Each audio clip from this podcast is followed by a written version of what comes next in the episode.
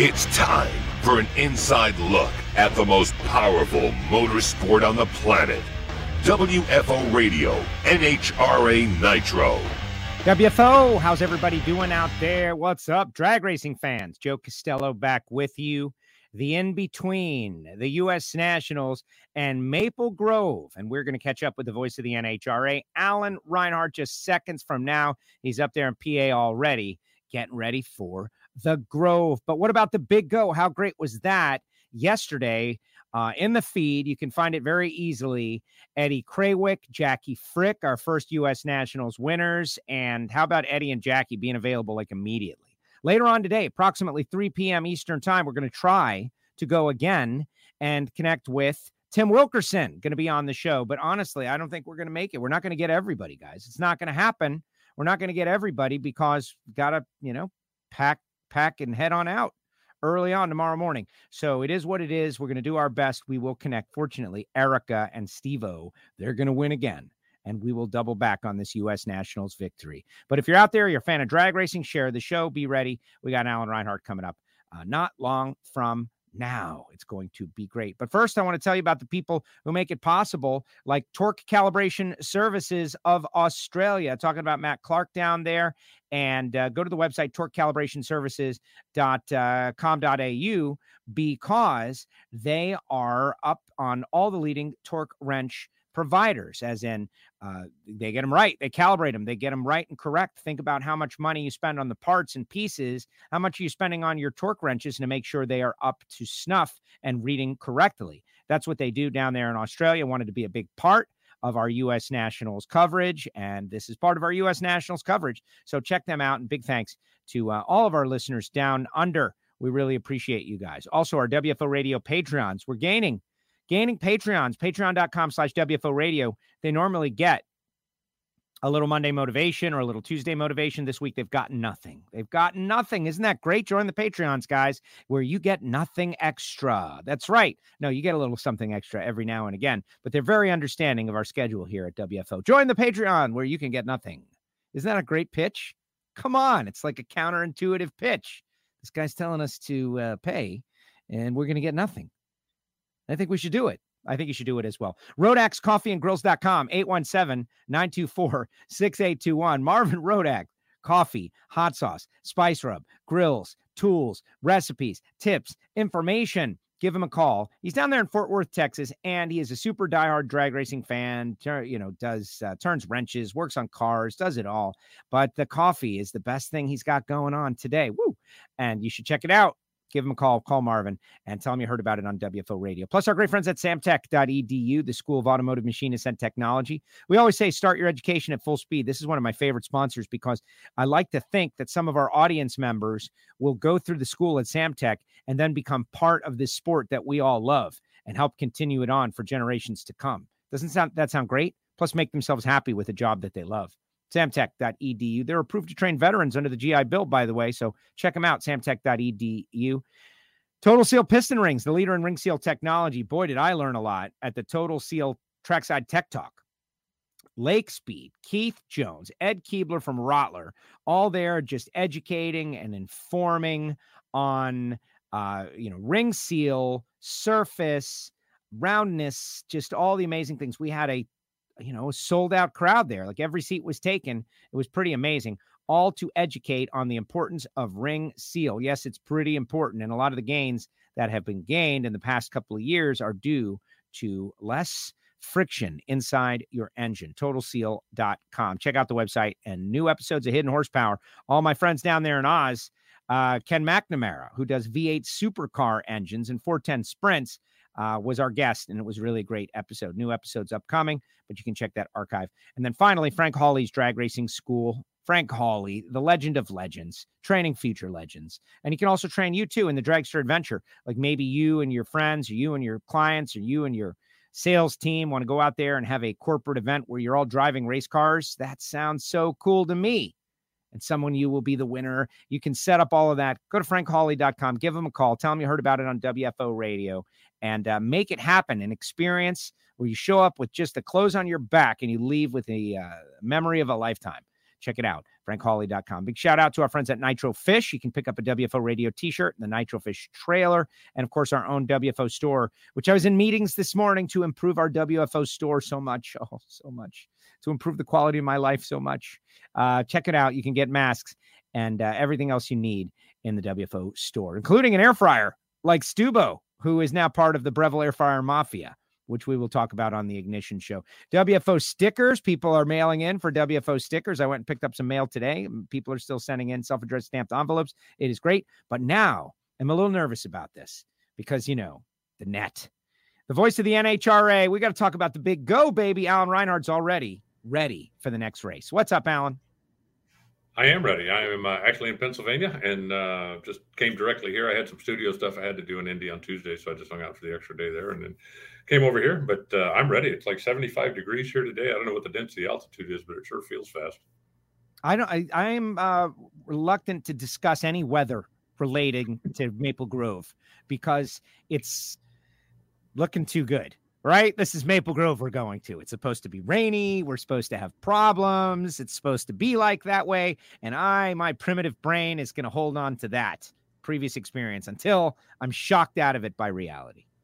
Well, rumor has it there's supposed to be a little something coming through this evening. So we're supposed to get some rain this evening and maybe overnight, but it's supposed to be everything I've seen says it's supposed to be okay the rest of the weekend. And you know me, as a general rule, I don't worry about stuff I can't fix. And so I'm going to show up at the races, and whatever happens, happens. Kind of like what we did last week. Show up at the races and just see what happens.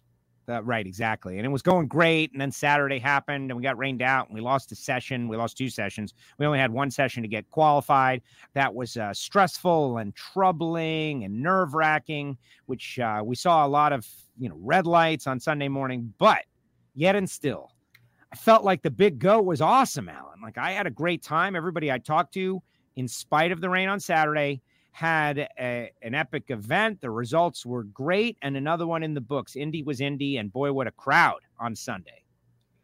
Yeah, the felt the place felt pretty full all weekend when you know when we were racing. Obviously, you know Friday it seemed like it. Uh, we had a pretty good crowd out there. The All Stars and then the one qualifying session that was there that night. But uh, you know it it really felt a little bit more like the old Indy. Um, still miss some of this stuff. You know, Indy's always like it's this much stuff, and we have these meetings, and it's like, okay, wait, are we actually going to have time to race cars? You know, by the time we get all this done, will there be time to have a race? And it was not quite back to full normal, but uh, you know, it, it was great to have fans out there. It was great to have you know all the activity on the racetrack. I hate that it ended up so late. Uh, you know, we ended up running sportsman cars again much later than we ran the pros. And, you know, the, the rain just gave us some issues on Sunday that really kind of put a different dynamic onto the race. So it wasn't the two cars down the track, zoom, zoom, zoom performance fest that we had up in uh, in Minnesota a couple of weeks before, but it was pretty dramatic racing, not only for the win, but a number of teams were racing, you know, specifically for lane choice because they really felt like we have to have lane choice if we're going to go on and win this race, and that just added a different dimension to it. So, you know, there different races have different things that, that you remember about them, different things that stand out.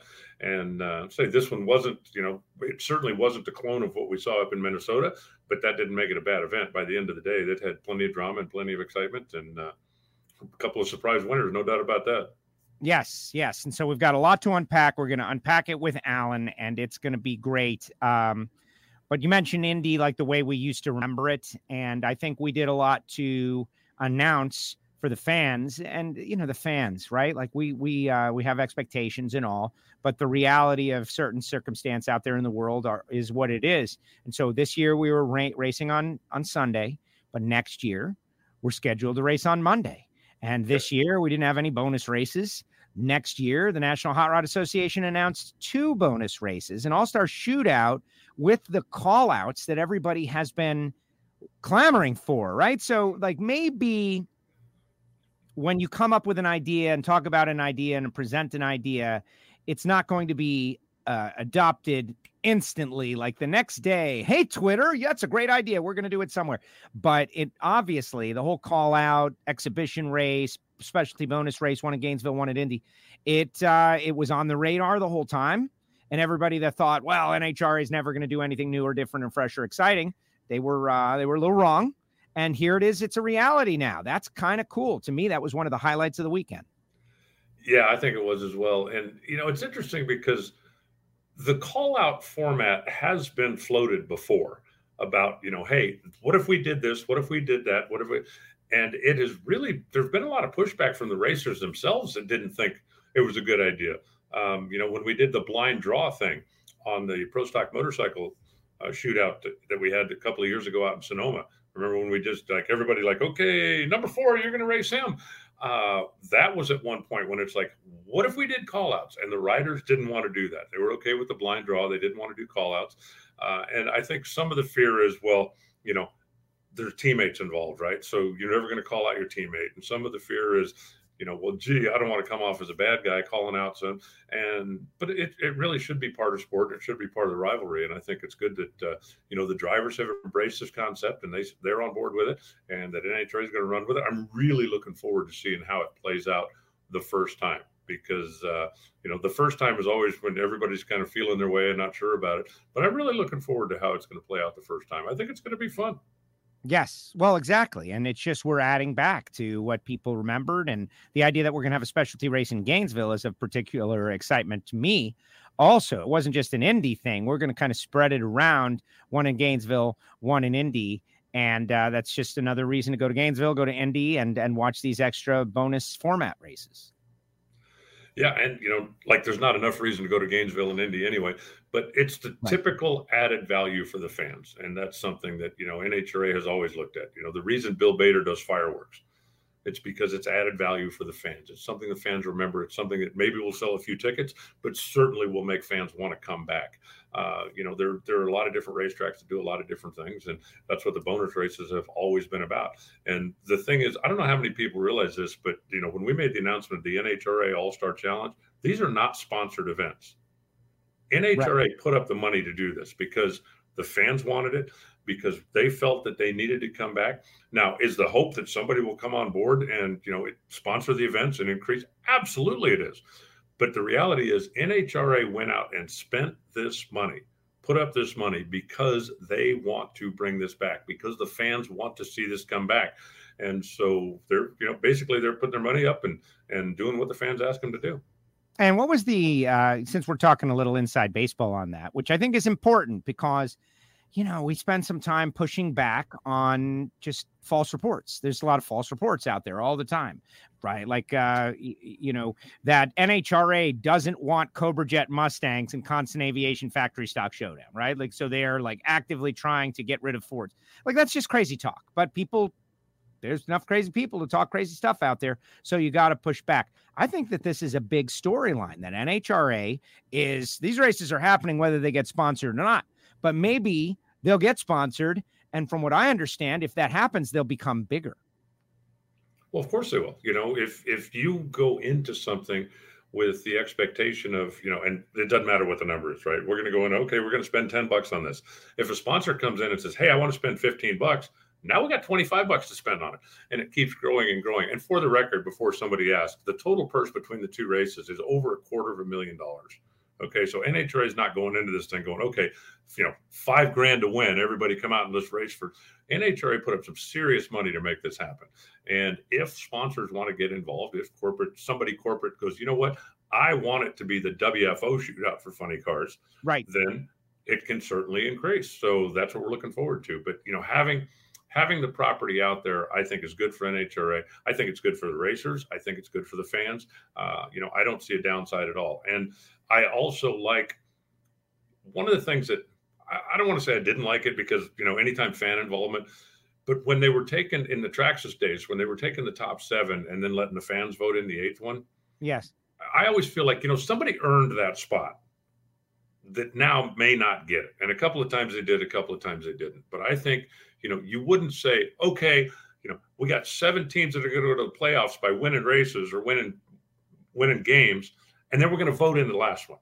I mean, I think you should. I think it should be an earned position, and in this, it is going to be an earned position. All eight of them are going to be earned, and that'll give us just one more thing to talk about as we're coming down to Gainesville or next year in Indy. Is you know where are they in qualifying? Where are they? Who can make up ground? Who cannot make up ground? You know, somebody goes out there and has an iffy qualifying deal, or maybe we have a situation like we had last weekend, right, where we only have one qualifying session, or we only have, and all of a sudden one of the guys that's you know sitting seven or eight qualifies 15th, doesn't get a whole lot of points, and maybe that's going to play into the drama of who's going to race and who's not. So I'm I'm all for it, but I really like the fact that you earn the position, uh, and that's the way you're going to have to get in.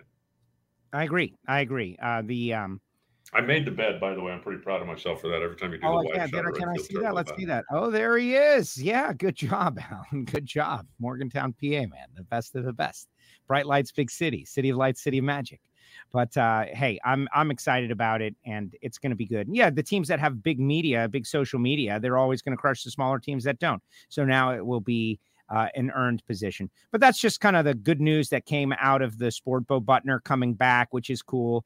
Uh, it, it's uh, it was a good news event, but then it was some bad news too, and we'll get into the results, of course. But the Matt Hagan can't race COVID protocol storyline very now with sports because it's happening to teams all throughout sports. Uh, we, you know, wondered. We were certainly hoping that we would be unscathed by it, but now we're, you know, the COVID protocols for the NHRA are being tested. And look, they sequestered, you know, Matt, uh, you know, stayed away from the team and was not able to race. And Tommy Johnson was able to get the call and jump right in. They did not qualify because they made a safety call. Uh, they had a problem with the wheelie bar, and Dicky and Alex Conaway were like, "There's zero chance we're sending a car down the racetrack in that condition," which I admire greatly. But uh, you know, now Hagan's championship hopes, we're going to have to wait and see like what happens with him being healthy enough to race. Because let's face it, healthy is the operative word. Like, I hope this guy's okay. I don't know what his status is, but to me, that's the number one thing. Yeah, I agree. I think, you know, the most important thing is for Matt to get better. And, you know, we have had a couple of our racers that have had some brushes with it. You know, Bob Tasca um, last year uh, had to sit out a race. Uh, but we haven't had I don't want to say we haven't had anybody that had serious issues. I mean, you know, Todd Smith had some pretty serious problems. Jock had some pretty serious problems. Uh, the most important thing is that he gets better, and the rest of it is just racing. You know, whatever happens this year happens. Um, and it's this is a hundred percent 2020 hindsight. Okay, you are not going to send a funny car down the racetrack with a broken wheelie bar. Period because one, it ain't going to go down the racetrack, and two, you're likely to not come back with a complete funny car if you get what I mean. It's bad things are going to happen. But I can't help but wonder if 2020 hindsight, Dicky would have told Tommy to stage the thing and take the tree because that would have given him at least qualifying points. You know, as it came in, he got nothing. They never made an official qualifying attempt. They never staged the car. And they ended up going from first into points until fifth. And I think if they'd have just qualified the car, they would have at least been fourth. So, you know, it's obviously you're making a you're making a decision where you go look this thing can't go down the racetrack and you get it. And everybody was certainly hoping we'd get at least one on friday in which it would have been a complete moot point. But uh, you know the, like i said the 2020 hindsight. And now it's just a matter of you know how soon matt will be back. But the most important thing is that matt needs to get better. And you know on another not nearly the big headline but uh, the stevenson family was not there. You know uh, Lisa and Nicole and the, the entire Stevenson, they had the family had a bout with COVID and a couple pretty serious. And, and so, you know, it it certainly has affected NHRA on all levels. You know, obviously the pros get you know the pros get the headlines, but there have been a lot of racers. How many times have we gone to a race and gone, should so so be here in super gas? Yes. And they're not. And that's because, you know, everybody's a lot of people have had to deal with it, even though there haven't been a lot of the necessarily the headline makers that have had to deal with it. And nobody likes to talk about it, even us. Like we beat beat it into the ground the first, you know, couple months of it, and then it's just a generally, uh, you know, a negative uh, feeling talking about it, and a bit of a like, oh man, you know, you, you all people are taking it uh, onto themselves to do whatever they think is right for themselves. But what's interesting is when that whatever uh, the person you know does or decides like you know you can still get covid if you're vaccinated you're just not going to end up in the hospital the the odds are changed uh, dramatically but your team the sport the, all of this is very interesting so i'm wondering like with tommy johnson right the rule is and what a great rule to discourage lying about having covid let's face it right like that a sure. replacement driver can get points on your behalf the reason that was done is because it disincentivizes someone keeping it to themselves and going out there and racing with Absolutely. COVID and trying to do like that. You have to do that, right? But how many races is that good for in a countdown where Matt Hagan is a championship? One race? Is it good for two races? Like that's something that I wonder if we're going to be testing here in the next few weeks. I, it would seem so, uh, depending on how long it takes before Matt to come back comes back. I got a number of questions about that in my announcer email. I got you know some social media hits and stuff about, and the answer is I don't know. Uh, I spoke to a couple of the guys who do make the rules, and they have said it's a fluid situation. When we said we will allow a fill in driver if necessary, we never sat down and said one race, two race, three race. And, you know, it's, it's part of the thing that makes it a difficult situation is our schedule right now. We're racing every week for the next five. Yes. You know, there are times in the year where if a driver had to sit two weeks, he might not miss a race or he might miss one race and have plenty of time. But right now, I mean, you could miss if you have to be out two weeks and take another couple of days to be sure, you could miss three races. And as far as is there a cap on the, you know, how long the substitute driver can continue with the points from the primary driver? Uh, it has not been told to me if there is. Uh, you know, there's there's just so much to take into consideration, and there will be people come down on both sides of it, right? it will be the old, hey, you know, the quarterback for the Philadelphia Eagles went down. They put Nick Foles in, and he, they still won the Super Bowl because the whole team they had a backup quarterback. So why you wouldn't take a whole team and throw the Super Bowl away? We have a backup driver. Why would you penalize the whole team? There will also be the contingent that says the points go with the driver. The points have always gone with the driver. It's always been the rule that the driver has the points. So what are you going to do now? you know, next time somebody, you know, stubs a toe, you're going to go, oh, well, you know, he'll just put in somebody else and let him drive, you know, next. And so no matter what decision is made, there's going to be plenty of debate about it. But, uh, you know, I just leave it up to the guys. You know, there's some pretty smart people that are talking about this. I know that pro is involved in the discussion, that, you know, we as a sport have to do what's best for the sport. And it's not just going to be, you know, some drag racing czar going, this is it, and you will all obey my command. It's going to be everybody coming together because right now, every team out there knows this could be me. This could happen to my team. So, what would we want if it was my team that was in this position, and what would be fair? Um, and I will just let them work it. There's some really smart people that are talking about this and trying to figure it out, and I will let them figure it out. I agree. No, and uh, it is fluid, and it just again uh, a sign of the times. We're all doing what we can do. We all want to continue to go wherever we want to go and race and live life and be out and all of that. But there's a reality out there that we have to acknowledge, and uh, well, reminders like this. Uh, That's right. But let's not lose sight of the most important thing. Matt needs to get better. That's the most important thing. You know, about every day you see somebody, uh, you know, whether it's an athlete, whether it's a, a showbiz personality, where it's somebody that is very, very sick, right? Not just I was down for a couple of weeks or I didn't feel good for 10 days, but I mean, like very, very sick, fighting for their life kind of sick. Let's get Matt better. The rest of this stuff is not that important, comparatively speaking. No, I, I have uh, uh, someone I know on a ventilator. I had a great conversation with Bobby Bennett from Competition Plus, who was the, uh, for me, the face of COVID for drag racing, the first person that I knew directly that had it, the first bullet that we all dodged at Gator Nationals last year. And uh, Bobby, you know, sat me down in the media center and we had a nice, just a, a deep discussion about it. And, you know, what I took out of it was like, hey, you know he was he was he was giving me like a little bit of it like don't don't take it lightly. This is a serious deal. And he reminded me of the, the pain that he went through and that he's still feeling after effects of it. And so i just hope that uh, people realize that and obviously consult your doctor. All right let's talk about racing. Let's talk about top fuel where steve Torrence and brittany force make the final round. And how awesome is that? Like those two both like, all right, here we go. Let's get it on going into the playoff. Brittany with what six number one qualifiers in a row.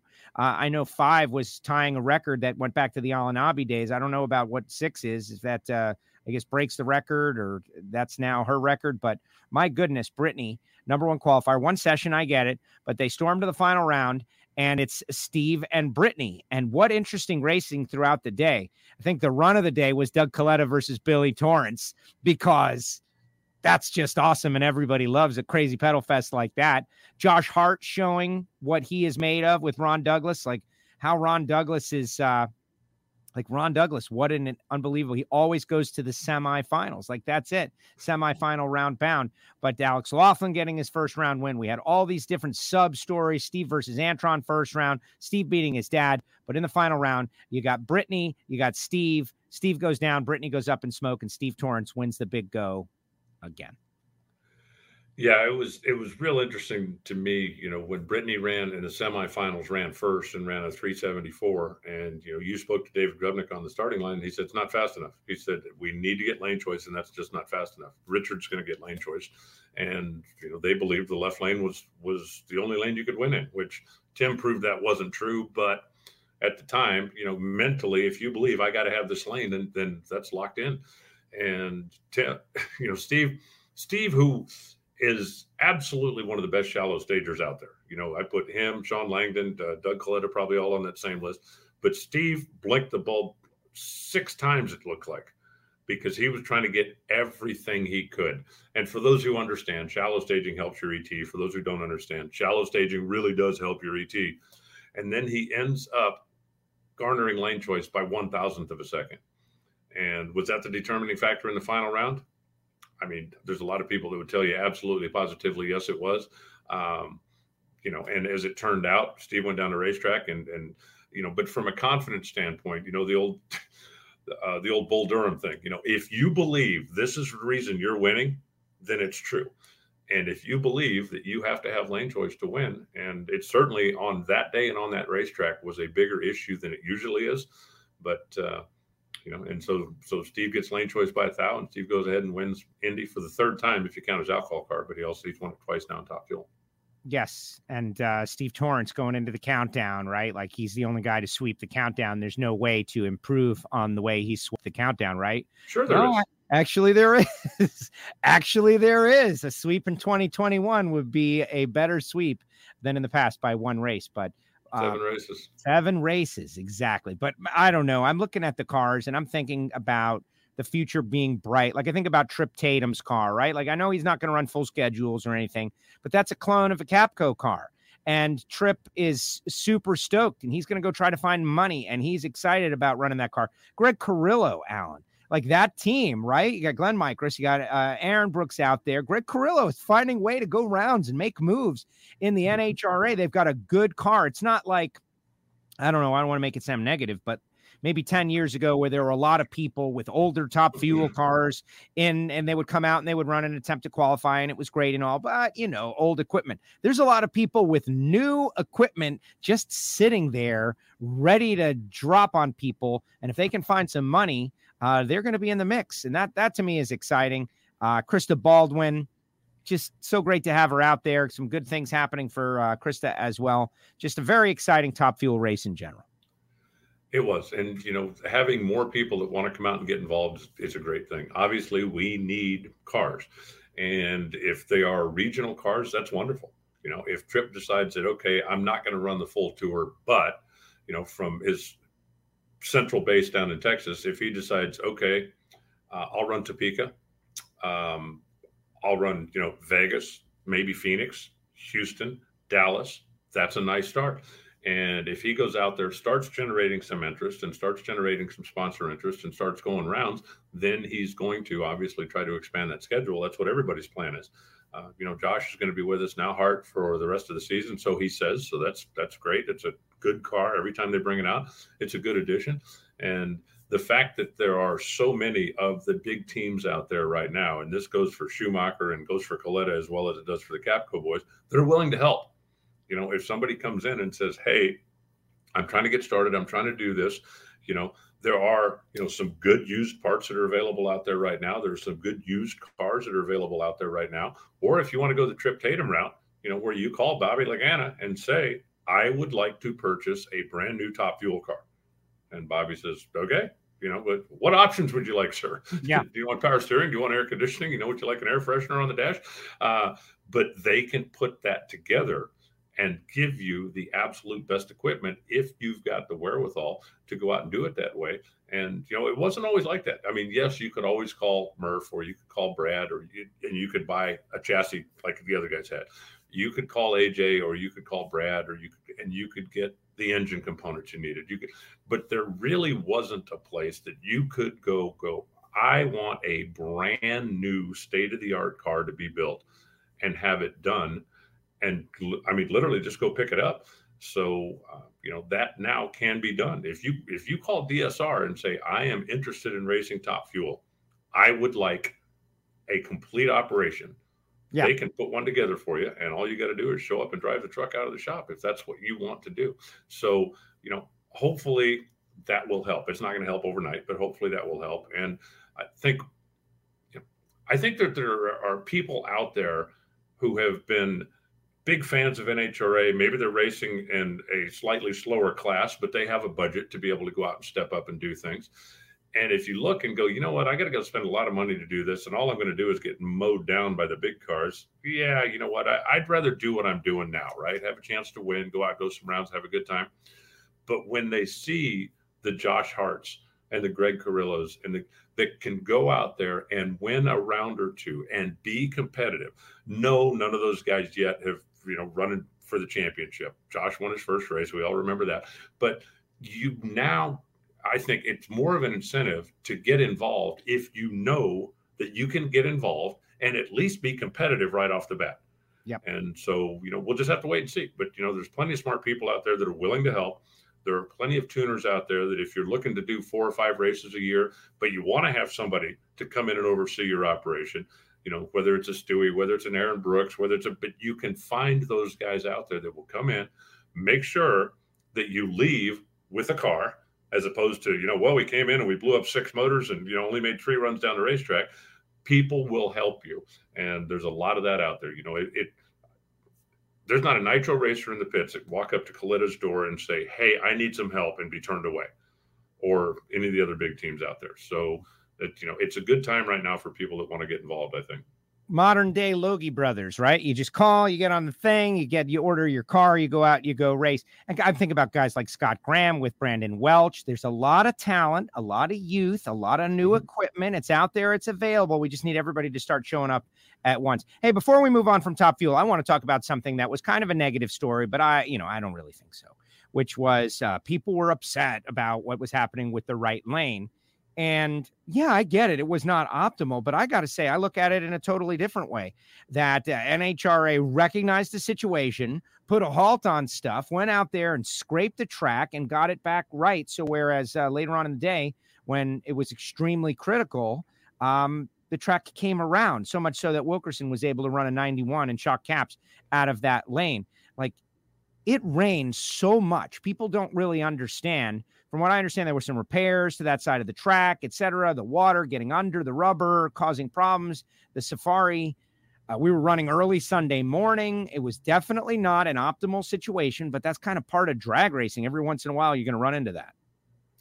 Well, I mean, it is a part of drag racing. Every once in a while, you're going to run it. It's a part of any kind of racing or any kind of sport. There are going to be days when you don't get optimal to deal with.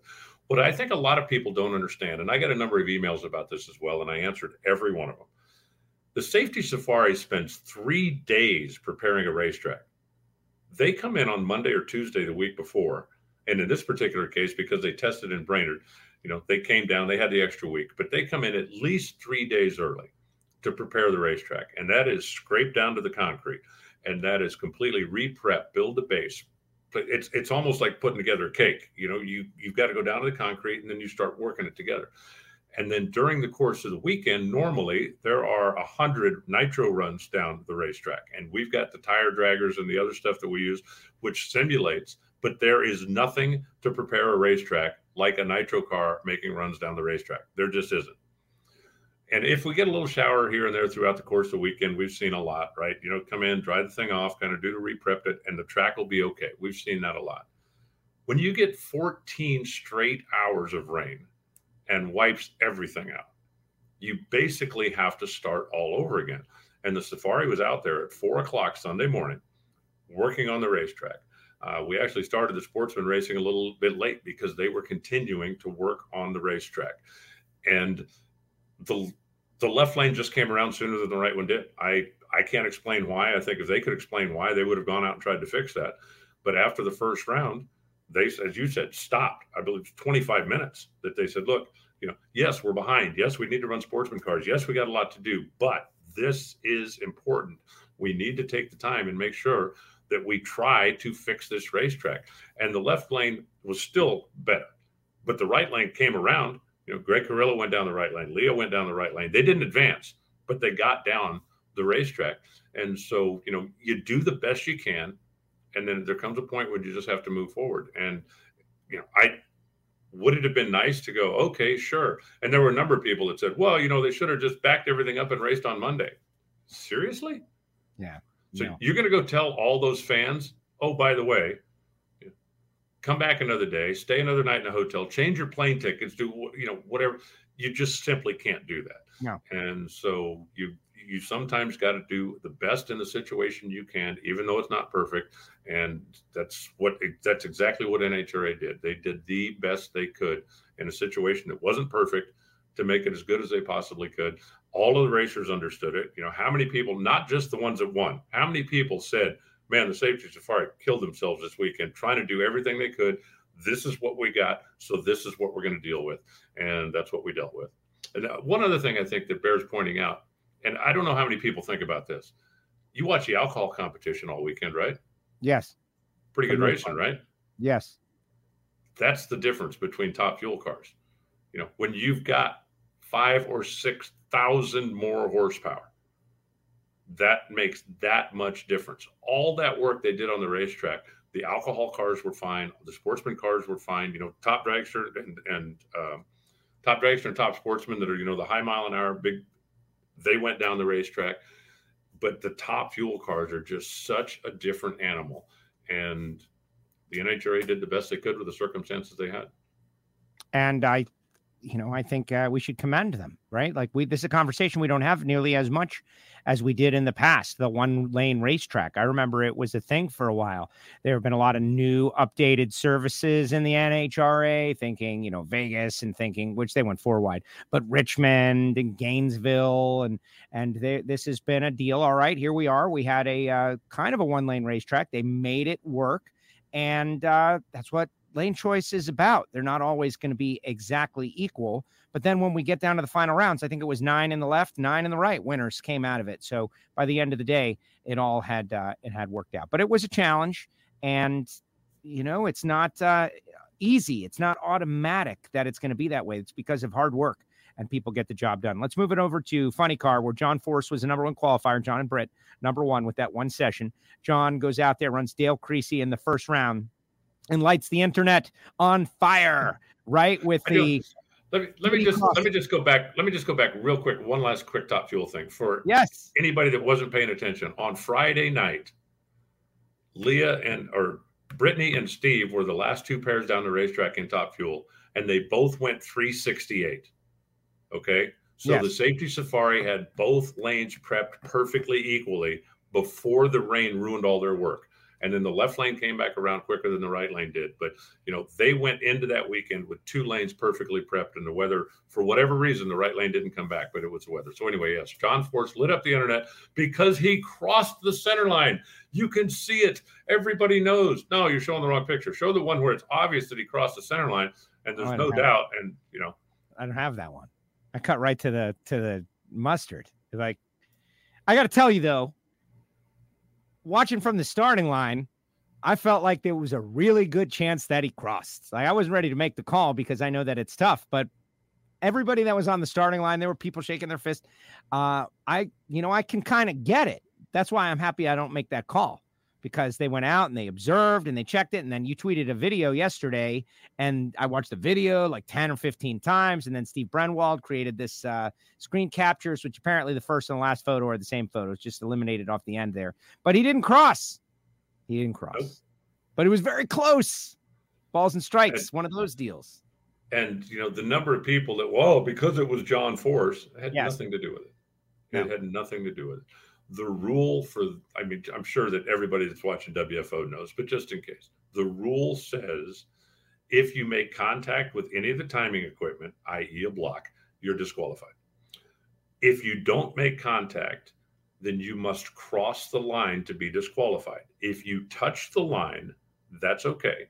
If your tire crosses the line, then you're disqualified. And there's no question that John touched the line, but he didn't cross the line. And when the trackside observers walk out there and look, it's a white line with a black tire mark. And they said, yes, the tire came on top of the line. Yes, the tire did, or no, the tire did not cross the line. John was able to pull it back before he got to the 934 block, so he didn't make contact with that.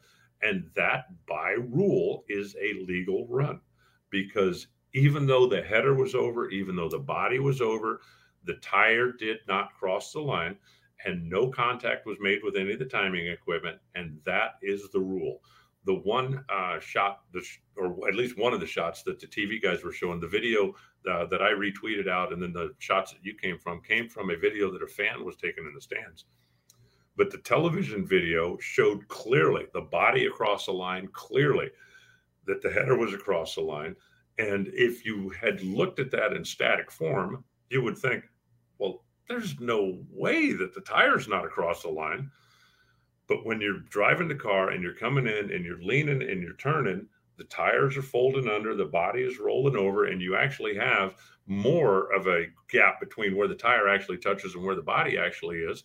And it's basically that is what kept the tire from crossing the line. But as the rule is written, that was a legal run.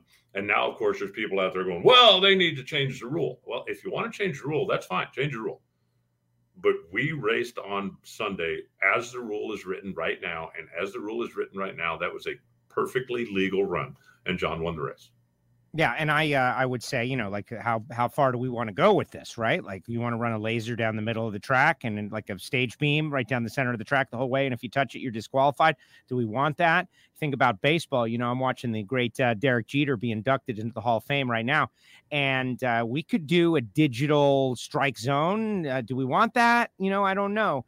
Uh, I would like to see it be as clear and easy to determine as possible.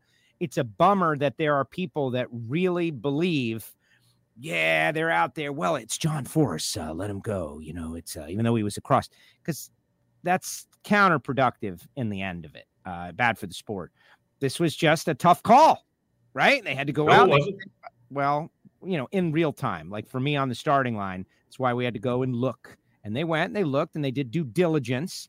Um, and they made the call. And it was the right call after video evidence revealed it. Yeah. And, you know, and, and I think you know, it's the old tennis thing, right? I saw chalk fly. Okay, then it's in. That's right. as simple as that. You know, well, it looked like it was.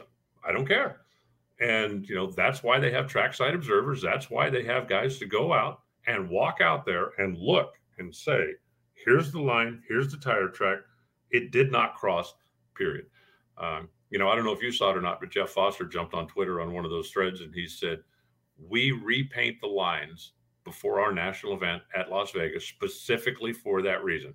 And yes. if people cross the lines, we will go out and paint them overnight so that coming into Sunday, especially, we have crisp, perfect new lines. And if somebody needs to go out there and look, a black tire on a white line leaves a mark. Absolutely. And Sammy Eubanks out there who did a great job with our national anthem on Sunday morning. Way to go, Sammy. Uh, is it the front tire? Is it the back tire? Or is it either? And it's either. Either. Either either tire. If there's a tire mark on the other side of the line, it's a DQ. Right. And someone on Twitter asked, uh, brought up the uh, the NFL, like the plane of the end zone, right? Like where you see him break the plane of the end zone. And so it would be the back plane of the line. Not the okay. front plane of the line, because the line is four inches. So it wouldn't be the front. You can be you can be on the line. You can't go over the line. Over the line. So okay, but then you know you want to bring up the NFL. Um, you catch a ball that is clearly out of bounds. Yes. But your feet are not out of bounds. Right. Well, the ball was out of bounds. Yeah. Now, if that was the goal line, the ball was over the goal line, that's a touchdown. How come if the ball's out of bounds, that's not out of bounds? Well, because your feet are good. Right. Okay, Headers so that's over different. the line, bodies over Yeah, the I line, mean- tires not over the line. The the thing that what three times a year maybe this becomes a real topic for discussion. Maybe not even that often. Do you really need another rule? Yeah. I, well, the I don't think so, but a laser that burns the car, right? It's like a powerful laser that burns the car when you go. that, that way we know. Uh, bottom line, though, it was. Uh, I felt like it was good because anything that gets people up and active and on social media and and tweeting and arguing about drag racing. That's good. And we've had a bunch of good things like that with the burn down and now this and uh, just good stuff. And J.R. Todd, first round with Jim Campbell, like that was a great race. Like there were some individual unique not races. Jim Campbell. Not for Jim Campbell. I talked to poor Jim Campbell, who made the countdown for the first time in his career. He's very excited. Um, but he said it was a sick and sad feeling to just be like rolling and knowing that he can do nothing. And he hears, he told he described it in a great way. He hears what's going on back there. And and you know, he's like feeling a little vulnerable, just Kind slow of- rolling. Kind of and he- Flintstone it. yes and uh and then there he goes and he's like tough Yeah, stuff what was the what was the top end speed? Like 75 miles an hour on one side and 292 on the other, some ridiculous thing like that. Might have been the biggest speed discrepancy in history.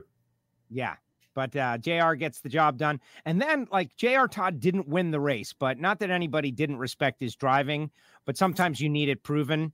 Uh and what he did first round with that and then just staging the car in the second round with the clutch that's not working just getting it in the beams in a critical moment. Jr did some like really impressive stuff to not jump over the line to get it into the beams when the clutch was malfunctioning Yeah, just you know, blip the throttle on an 11,000 horsepower Hemi to try to make it move five inches and not 10.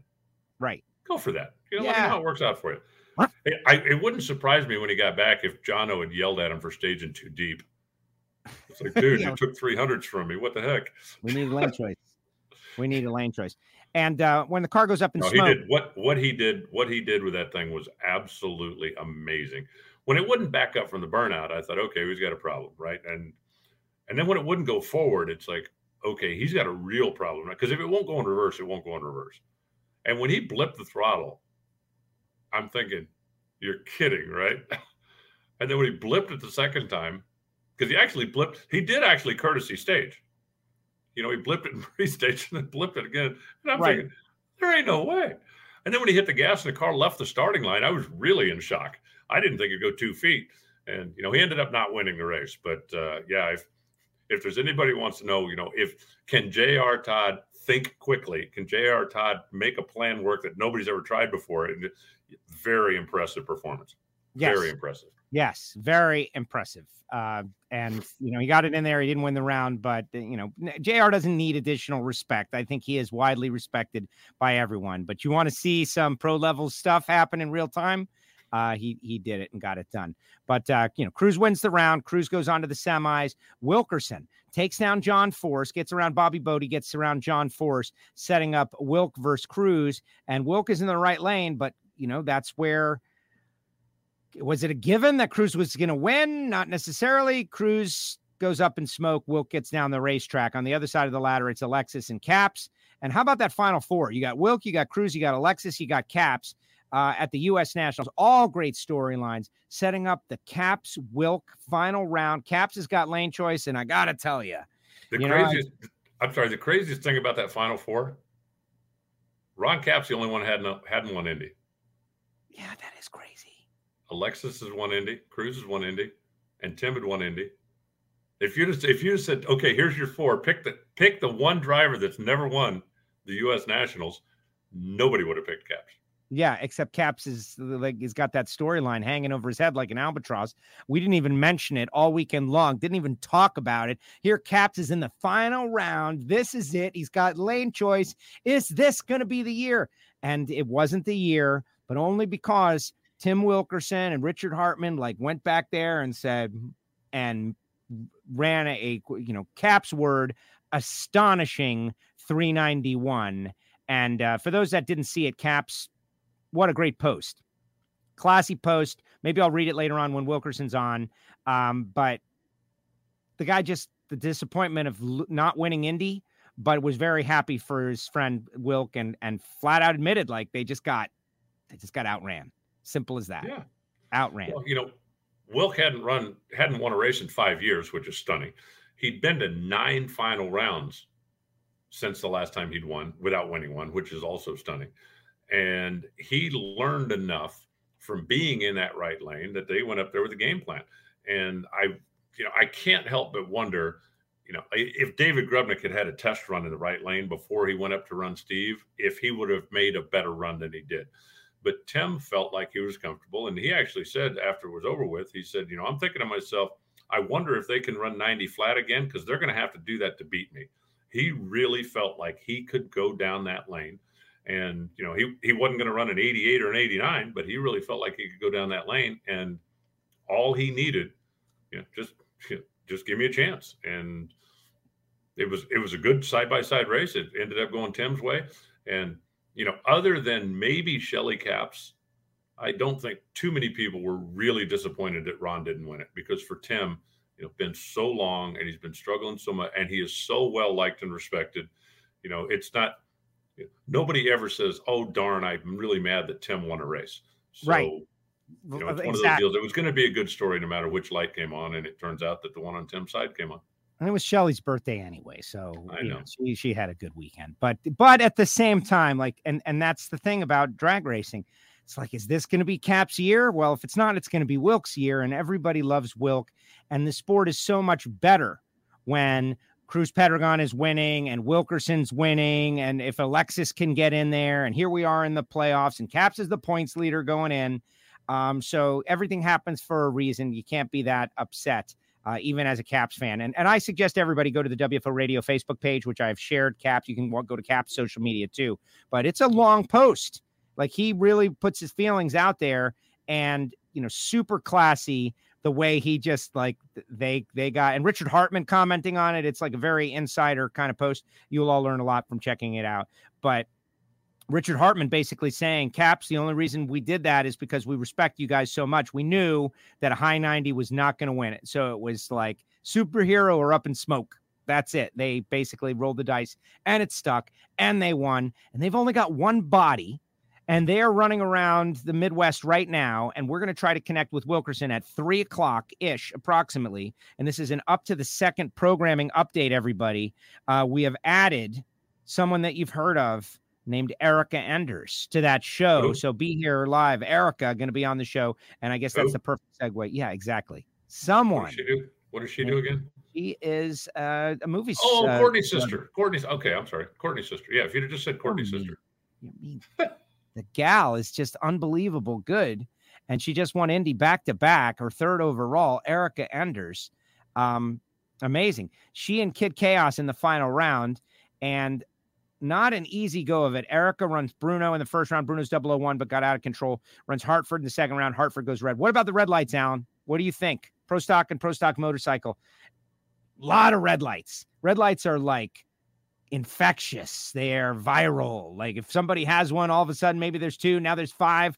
What was up with the red lights? Was it just Indy nerves, in your opinion? I think so. I I honestly do. I think there's a you know with and again one qualifying session, right? Nobody feels real comfortable.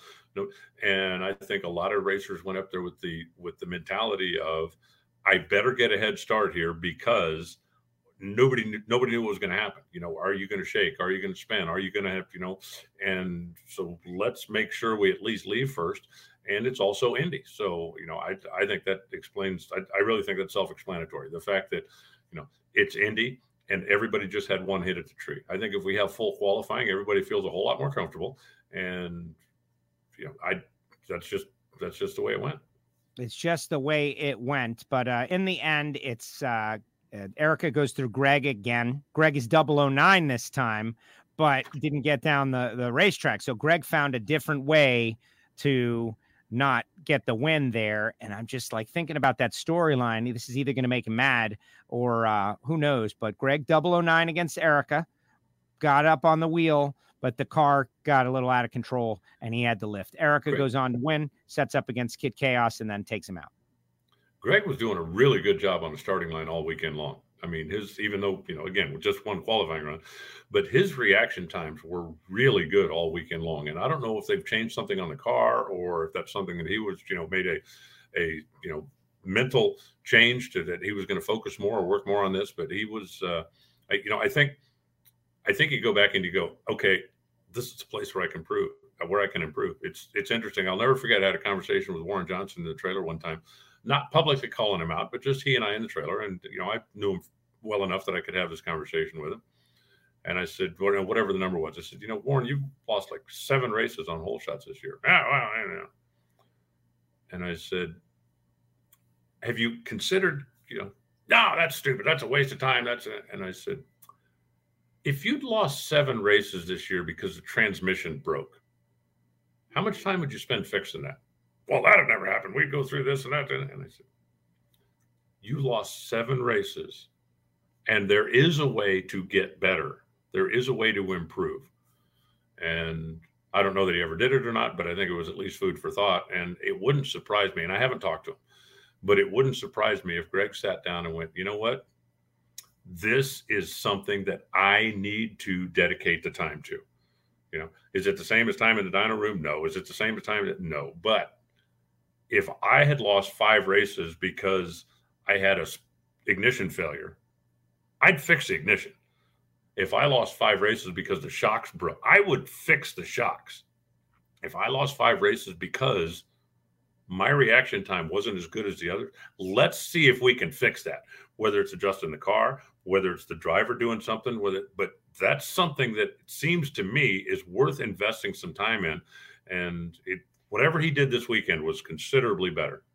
Yes, and uh, for those that are wondering what Greg's lights were in the uh, the one qualifying session, I do not know, but 27 against Deric Kramer first round, 14 against Cristian Cuadra second round, 009 against E in the semifinals. And so, yes, a very consistent day behind the wheel for GA as he continues to. He's the points leader by 20 going into the countdown, and uh, still chasing that Warren Johnson, tie Warren Johnson stat.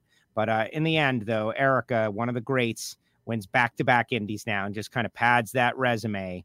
And here we go. Like I can I could not be more excited about the countdown in pro stock because now Kid Chaos has emerged, right? Dallas Glenn is obviously a hitter. Troy Coughlin is out there. Aaron Stanfield is out there. Erica and Greg. Like it's a wide open affair and it could go in any direction. We could have somebody dominate the countdown. We could somebody win the countdown without winning a race to, the way it all works out. But uh, I think it's going to be a multi race winner that wins. I think it's going to be fun to watch because we've got a lot of really competitive cars right now. It has been all year long. Um, you know, it, it, it would it would appear that you know Greg has had the best car. Uh, you could certainly make the argument that Erica has done the best job driving. Uh, you could make the argument that that Aaron Stanfield has done the best job driving, but there are also a lot of others in that that on any given day, you know, everybody you mentioned on any given day, there, there's no way if Troy Coughlin wins, nobody's going to say, well, where did he come from? We didn't expect him to win a race. You know, there's no way if Kyle wins, people are going to go, Kyle, Koretsky? What? Right. Because he's that good. He's that close. He's, you know, he's right in the middle of the mix. So, you know, we could have we could have five different winners in the countdown. We could legitimately have five different pro stock winners in the countdown. Amazing. And you know, I wanted to have Kid Chaos on this week because it's his home race and we're heading out there to the Grove and it's going to be just amazing for that kid. Uh, the only thing would have been better going to that race as the US Nationals winner, but final round emerging, I think it's going to be wild for him and I expect uh, I expect good things out of Kid Chaos. Pro Stock Motorcycle heard from Eddie yesterday.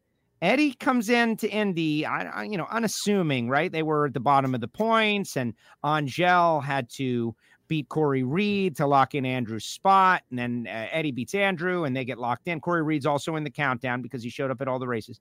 But um, Eddie Krawiec, this guy, I know, you know, we know he's good, but like when it comes to competitors, he is right up there at the very top. Takes down Angel in the final round and maybe not quite the fun that they would have had if Hurricane Ida hadn't mowed through the bayou just days before and everybody that was there from Louisiana and that part of the country had kind of gone through a really bad time. I was real happy to see Angel get that experience, but Eddie came out on top, simply put. Yeah, he had the best bike. You know, qualified number one and ran the table. Uh, the the thing that's got to have everybody scratching their heads over there at V and H is what the heck's going on with Andrew? Now, he only made two runs. Okay, and you you muff one in qualifying. Okay, that could happen to anybody. But he ended up 16th. Do you realize? I mean, all they need is somebody to make a run. And he wouldn't have even been there on Sunday, and it would have been a moot point about whether he's going to be in the countdown or not because he would have been out. Right. But you know, he got in. Um, and if anybody thinks there's no chance he can win it, then they don't know anything about Andrew because he's just very methodical and very. But they got to figure out what's wrong with that bike. Something weird going on over there. You know, Angel's confidence right now is at an all-time high, so I think she's going to be a factor. You know, all of the Matt Smith bikes are good. Uh, I was a little surprised that Steve Johnson didn't, you know, have a wasn't more of a factor. Let's just put it that way at Indy. But again, with one qualifying session, nobody really finds their way into their comfort zone. But I do think that he's going to be uh, he's going to be a contender in the championship. Uh, and again, I think you know, I think Matt Smith could win five races, or we could have five different winners in Pro Stock Motorcycle, and I don't know which one it's going to be. Well, exactly. It's going to be fun, and uh, we will find out soon enough. All right, let's rapid fire through the rest of the winners because uh, someone was asking, like, when are you going to have Wilk and uh, and uh, Erica on? And we're going to do that one hour from now, guys. We're going to do it around 3 p.m. Eastern time. We're going to come back on live, finish with Alan, come back on live, and see what happens. And then that'll be the final WFO broadcast of the week, by the way, because I travel tomorrow, heading up there for the next race. And if you're in the Northeast, you should be coming to the Grove. Like, why would they not come to the Grove, Alan? Come on now.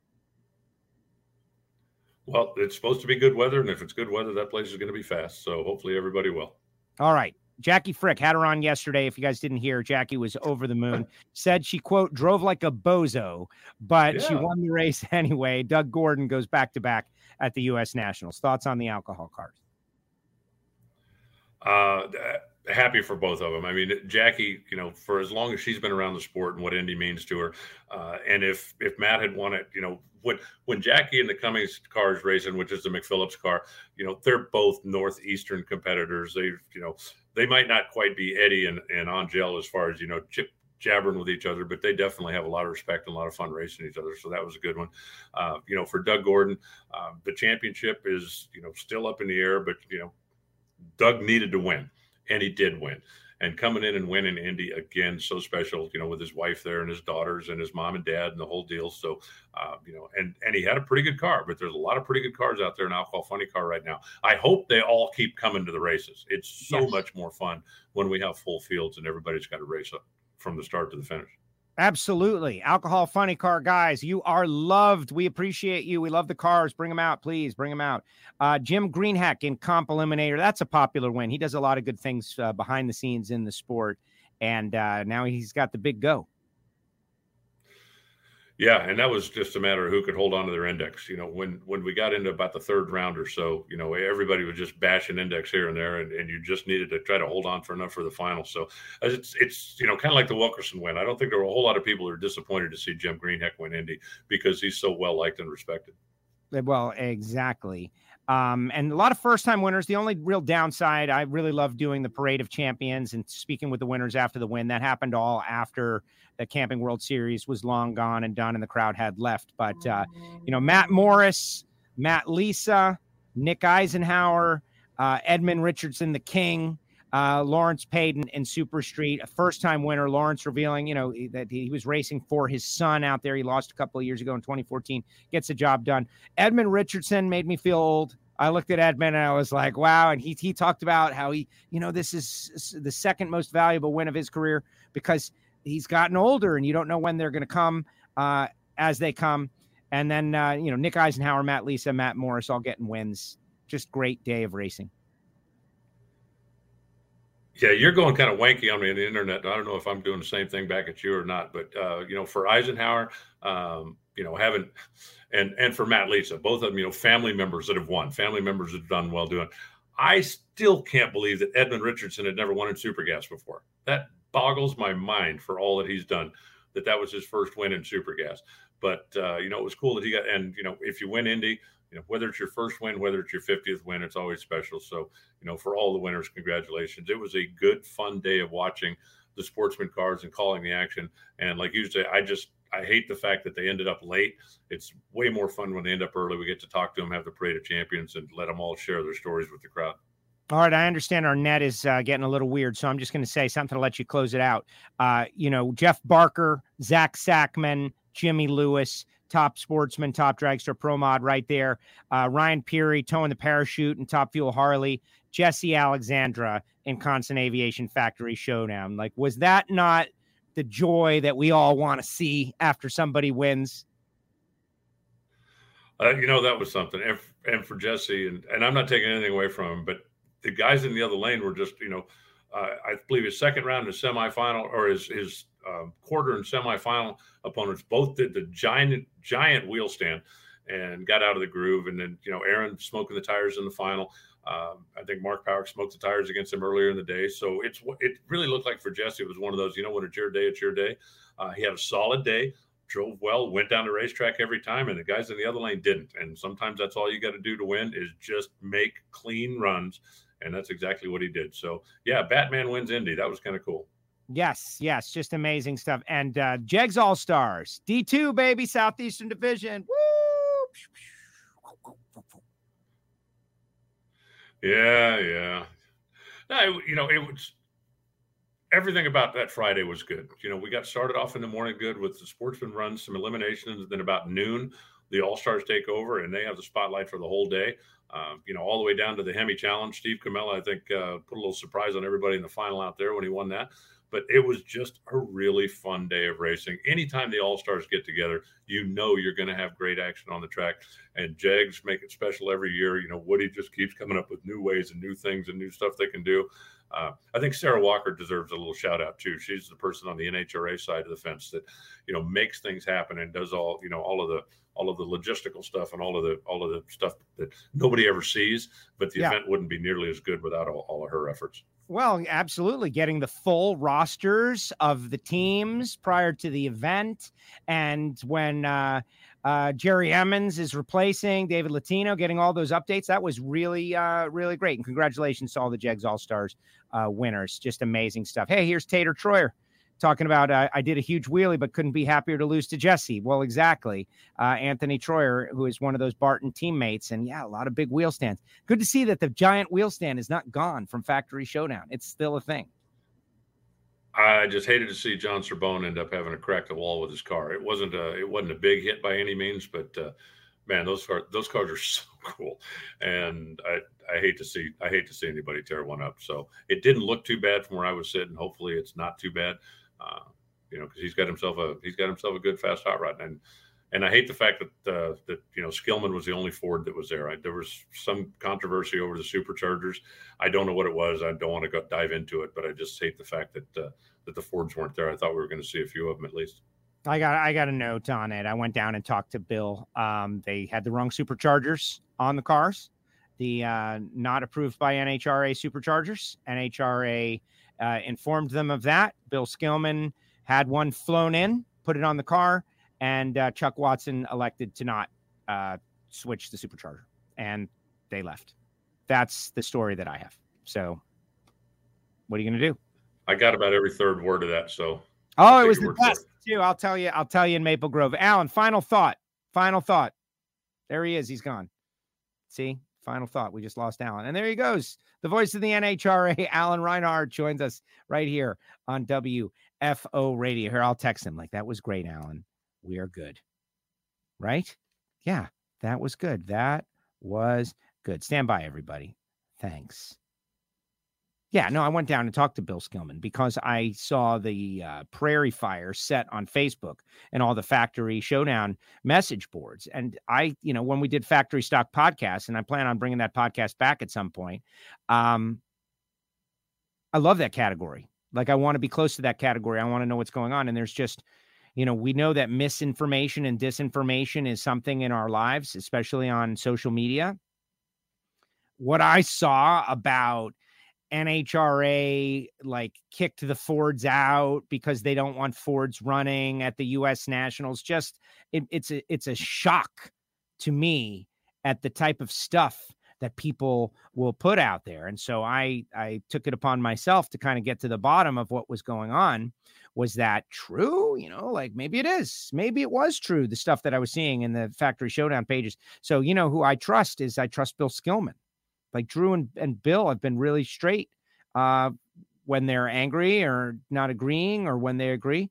And I went down to Bill and he's like, no, man, we had the wrong supercharger. It was not the approved supercharger. It was a different supercharger that there had been some modifications made and the modifications hadn't gone through the approval process. And so we had a supercharger flown in and that's on the car. And that's why we're here and we're still running. And there you go. So, like, to every one of those people that went on the net and put out a whole, like, emotional, angry, misinformation diatribe, like, what about those people? Like, what do we do about those people? Like, think of how many people they turned off to the category.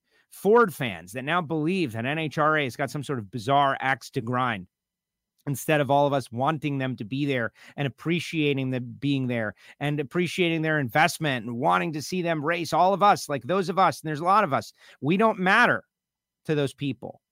Instead they would rather circle the wagons and be victims? Like what is that? Why are you doing that? Why are you doing that? It's not good it's not healthy. But by the way, uh, when Jesse Alexander won the race, man, that was a million miles away from my mind. I was just super happy for Jesse man of mystery. Let's see. Uh, it was unfortunate. Too bad we couldn't get more Fords into the race. Well, I hear that next year is going to be a thing.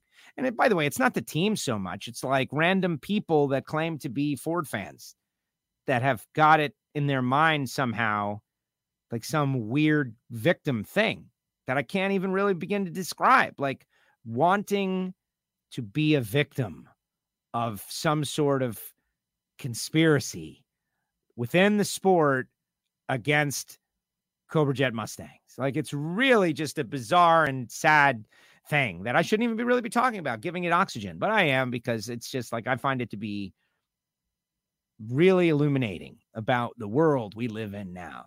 That what it, and I know the answer. I actually know the answer. It's like the feedback you get on the Facebook, the validation of an opinion. Like, look at these people, they're interacting with my crazy comment. Isn't it great?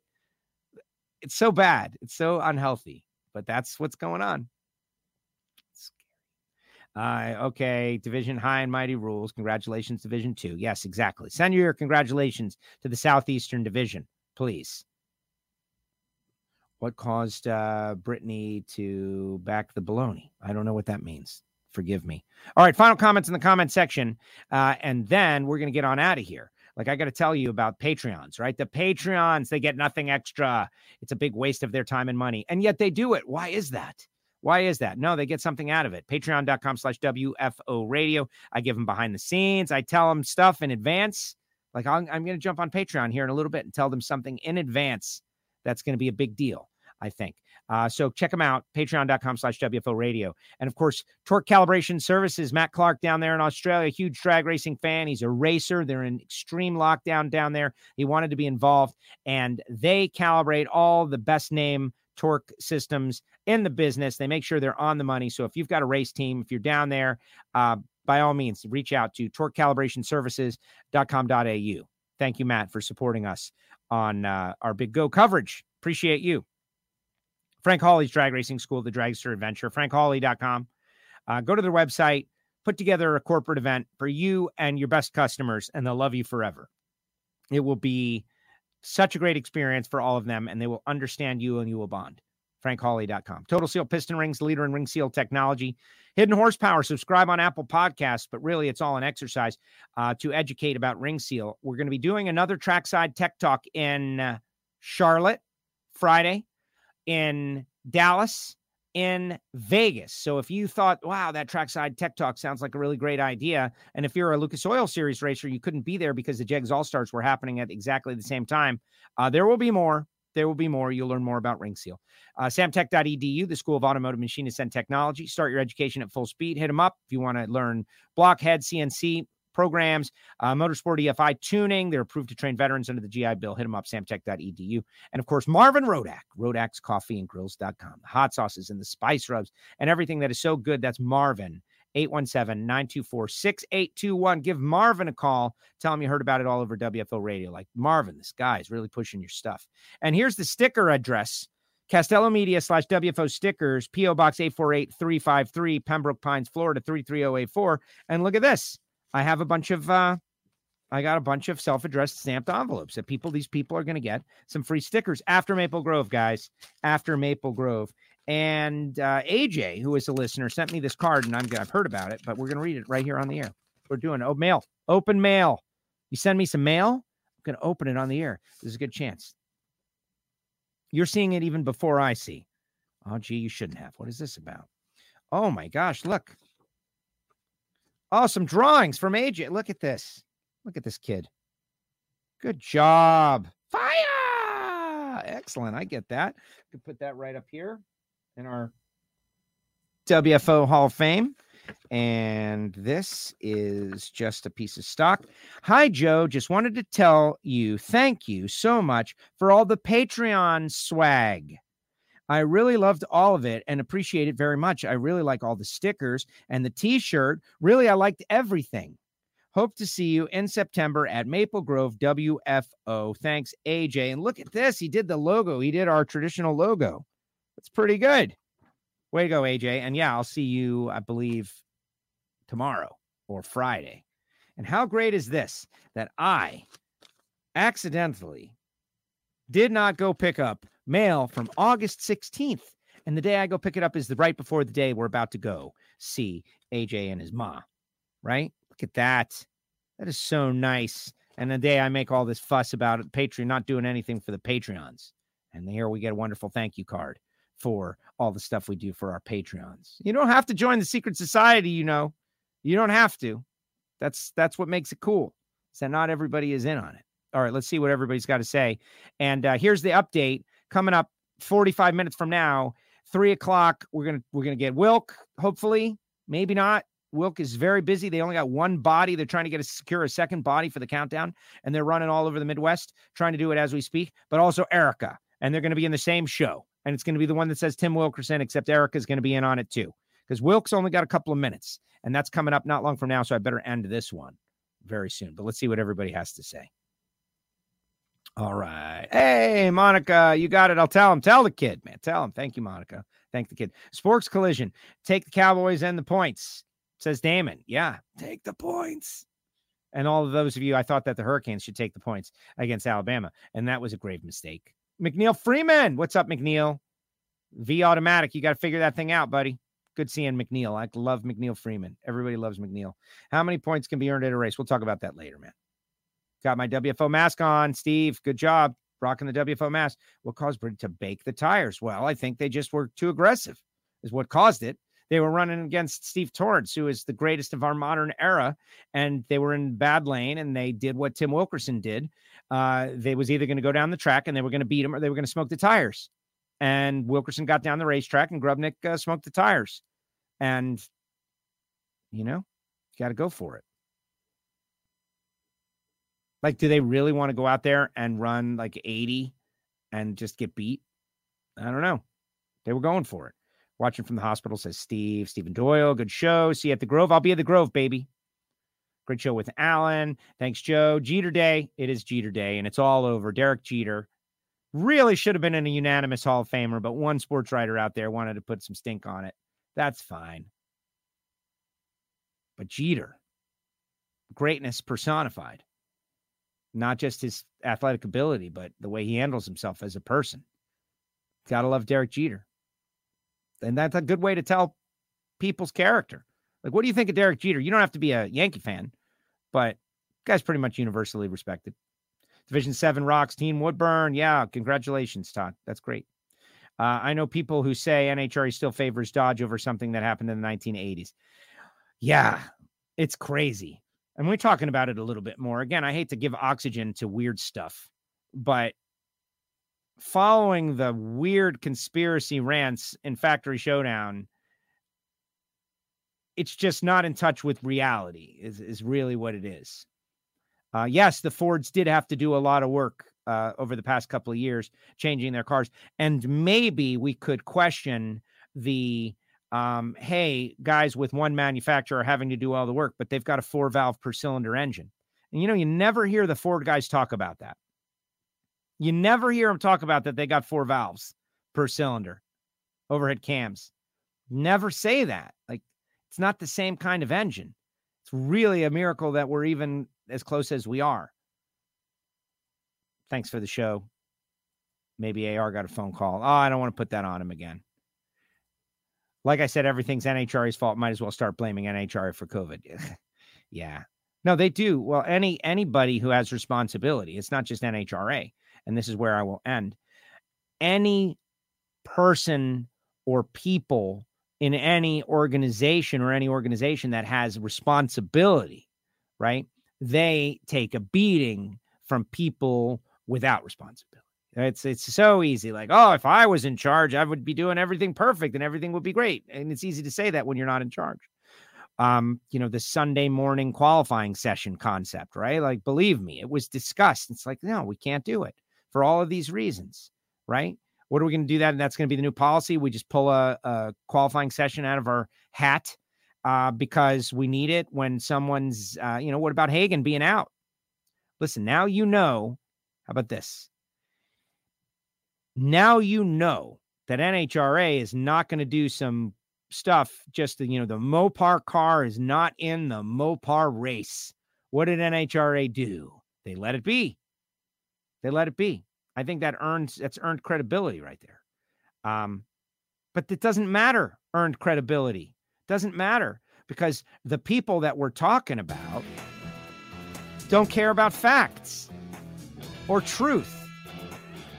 They just want a response. That's what you have to learn about social media. A large portion of the people that are on there don't care about the truth, don't care about the subject, don't care about anything. They just want a response. Maybe for fun and entertainment, maybe to whip some people into a frenzy, maybe to see what kind of reaction they get, maybe to gain some followers. Like they just want a response. Maybe because they're bored, maybe because they're lonely. Maybe, you know, we just don't know. But people will go onto the social media and raise the subject and be totally wrong. That's not what they're trying to do. They're not trying to be right. There's an ulterior motive. And that's why, you know, I've switched most of my social media to uh, you know, podcasts, right? Listen to a podcast. Find a good podcast like WFO Radio.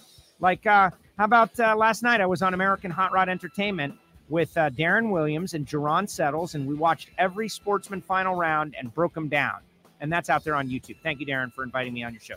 That was great. I had a lot of fun. When are you starting the pit tours again? Unknown. Unknown. And honestly, um, I think that, not speaking for NHRA, just speaking as a citizen of the world, I think that I'm going to be being very cautious in my interactions after you know what's going on. Matt Hagan, others in the world, various sports. We're in a new uh, we're in a new flare up right now. So maybe 2022 is the best answer.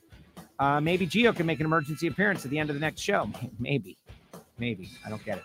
All right, everybody. Erica Wilkerson coming up around three o'clock, or maybe they won't. It'll just be us talking again. That's very possible too. Stick with us, WFO Radio, and share this one, by the way. Get it out there. Reinhart and Indy Winners, WFO.